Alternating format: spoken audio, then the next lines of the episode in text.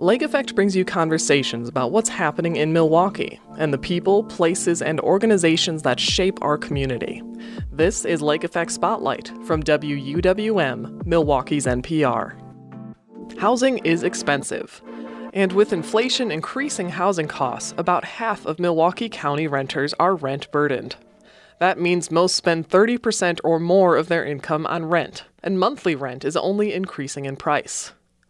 Chris Kurko is a Milwaukee area housing rights advocate and believes rent control can help resolve this issue. Margaret Kaplan is the president of the Housing Justice Center in St. Paul, Minnesota, the only Midwest city to have a rent control ordinance. They join Lake Effect's Mallory Chang. As we all know right now, if anyone is renting or trying to find housing, housing is expensive and that cost is rising, especially if you're renting. And across the country, we're seeing monthly rent going up. And we're definitely seeing that here in Milwaukee. And Chris, you work at the Community Land Trust here in Milwaukee, and you argue one way to curb rising housing costs and rising rent is by having some sort of rent control. And Chris, why exactly push for rent control? What are some of the benefits that renters or the city of Milwaukee can see with using this? The way to start this conversation is to point out that the best rental housing systems in the world use rent controls. Rent controls are extremely common worldwide. A study found that the majority of countries in the Organization for Economic Cooperation and Development, or OECD, had some form of rent control, many first implemented decades ago. In the case of Austria, rent controls have been around for more than a century. The United States really is an outlier in how unregulated our rental housing system is. In the United States, for many, many years, the idea of rent control was considered ridiculous. Um, but median rents increased 17% nationwide in 2021 alone, and some cities were seeing even worse conditions. Um, some cities saw rents increase by more than 25% in just six months. Um, with all this going on, people are taking another look at rent controls. So, as for Milwaukee, our rental housing system is a disaster. We have poorly maintained housing. People are being forced to move every single year, and we've got unaffordable rents. Rent controls can only address the issue of high rents. So, with rent controls, Milwaukee renters would see some relief with the price of housing, but we'd have more work to do in these other issues. Margaret, you are the president of the Housing Justice Center in St. Paul, Minnesota. And in St. Paul, residents recently voted to enforce a rent control ordinance. This ordinance limits residential rent increase to no more than 3% in a 12 month period. And Margaret, how has this new ordinance impacted housing choices for renters in St. Paul? What has that impact been so far? The St. Paul uh, rent stabilization ordinance was passed not last November, but the November before that, uh, by the voters of St. Paul.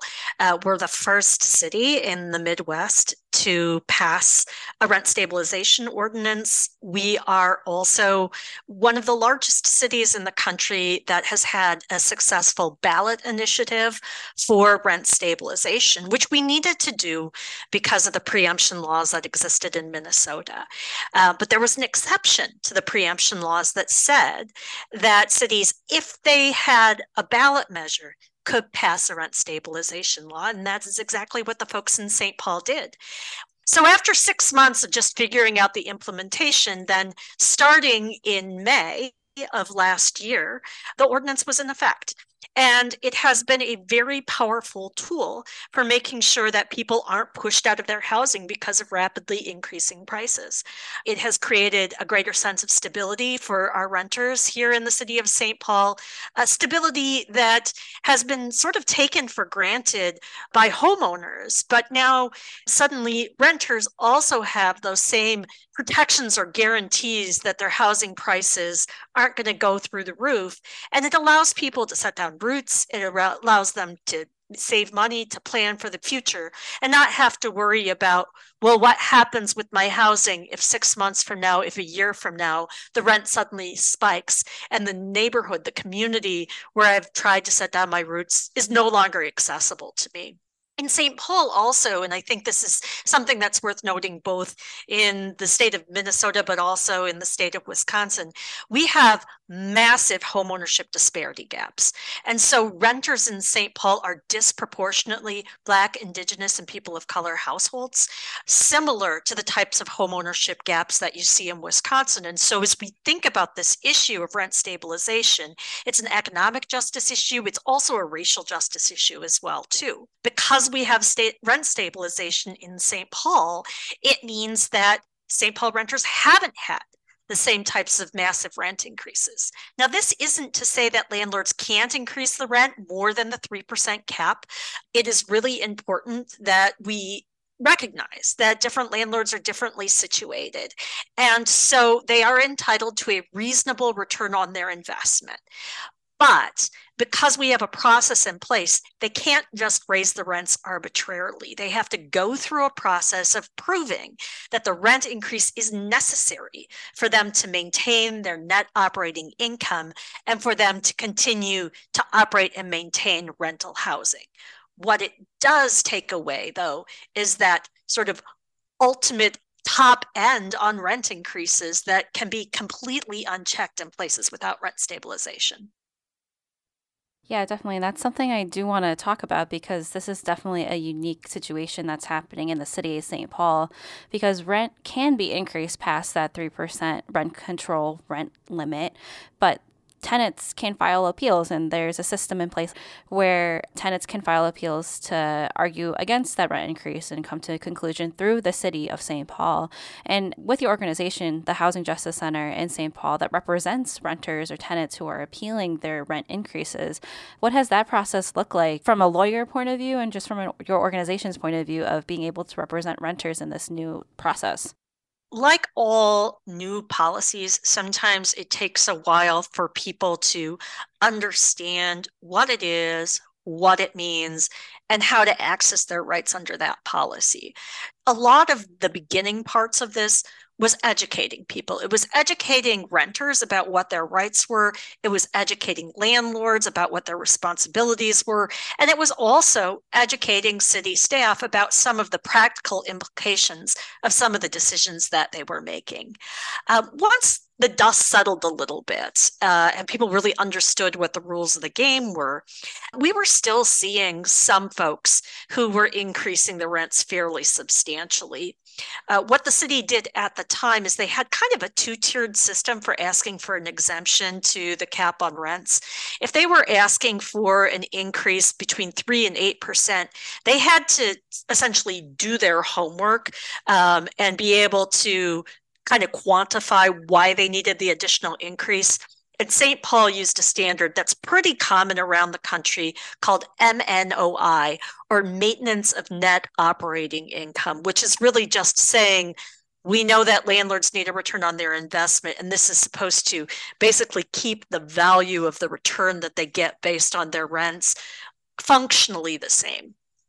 Um, between three and eight percent, they could do what was called a self-certification. So they basically had to do their homework, but then they could certify to the city that they did it and they were entitled to a larger rent increase. For increases above 8%, they actually had to apply to the city for that increase. And the city would then look at their documentation and determine whether they were entitled to the increase. Now, the appeals that we've handled so far have mostly been people who have been in that self certification bucket. So They've received a rent increase that was more than 3%, but pegged at 8% for the most part. It just didn't pass the smell test of they needed to increase this rent in order to maintain their net operating income. Um, the appeals process isn't easy. Um, it did definitely require a lot of working with people and putting together the documentation. But once again, this is something where both the city, the landlord community, and the advocacy community are really trying to figure out how to make this process more effective. It definitely sounds like a new experiment of what this could look like here in the Midwest, and especially in uh, a similar sized city like here in Milwaukee. And in Milwaukee, there are notorious landlords who ride around sports cars, who have big houses, and at the same time, they do not care for the buildings or their tenants' safety, which is unfortunately what's happening with a lot of renters who are Black, Indigenous, or are already marginalized in the housing market. But in countries such as in Europe, where rent control is the norm, housing generally seems to fit a higher standard of living for everybody. Chris, would rent control from your research be able to help prevent the housing quality that is currently available to tenants who are disenfranchised or marginalized in Milwaukee's housing market, would this be able to help raise the quality of housing that people should have in living? The, the short answer is no. There is no such thing as a simple solution to a complex problem. Um, and while rent control is an essential pillar of good housing policy, it really can't solve all of our problems. Um, so, for instance, the Journal Sentinel hired an electrician to look at a random sample of rental properties in Milwaukee, and he found that all but one had potentially lethal electrical code violations. Um, and that one happened to be owned by an organization called Strong Blocks, um, which is not a private landlord, um, but they have a social mission. Um, and that was the only one. Um, so landlords here have and continue to kill with their negligence um, right? Things like house fires that wouldn't have happened with responsible maintenance. And so rent control wouldn't be able to solve problems like that, our problems with unstable housing, but it's certainly an important pillar of, of a comprehensive housing system. And you're right that rental housing is generally of higher standard in Western Europe. It's a totally different world, and the abuses we see here just don't happen. That's because the legal system enforces real consequences on landlords who don't responsibly maintain their buildings. It really shows how selective our system of law enforcement is. Right? If you're arrested on a drug charge, even if you're later found to be innocent, your life is ruined by pretrial detention. Um, if you're a landlord who is literally killed through negligence, you get a tax break. And Wisconsin, unfortunately, is a state that has a law that prevents any form of rent control. And Wisconsin is also known as a state that's very lax for landlords and protects landlords in comparison to tenants and renters. And Chris, as someone who is a strong advocate for rent control, can rent control happen here in the city of Milwaukee? Is there any way around this Wisconsin law preventing rent control from happening? Um, yeah, so to be exact, there are 31 other states, um, plus Wisconsin, that have a state law that bans um, cities and counties from enacting rent controls. Um, you heard about the loophole that St. Paul cleverly found. Um, there's no such loophole here. On the other hand, um, Oregon recently repealed their uh, state preemption against rent control. Illinois kind of seems like they're close to repealing theirs. so it's it's certainly possible for these uh, for these laws to get repealed at the state level. The city of Portland, they they actually did find a loophole um, when Oregon had their uh, state rent control prohibition. Um, so they enacted an ordinance that required landlords to pay a relocation fee to a tenant of up to four thousand five hundred dollars if they increased rent beyond a certain percentage. Um, so it functioned like a rent control, but it technically wasn't rent control because landlords weren't totally forbidden from excessive rent increases.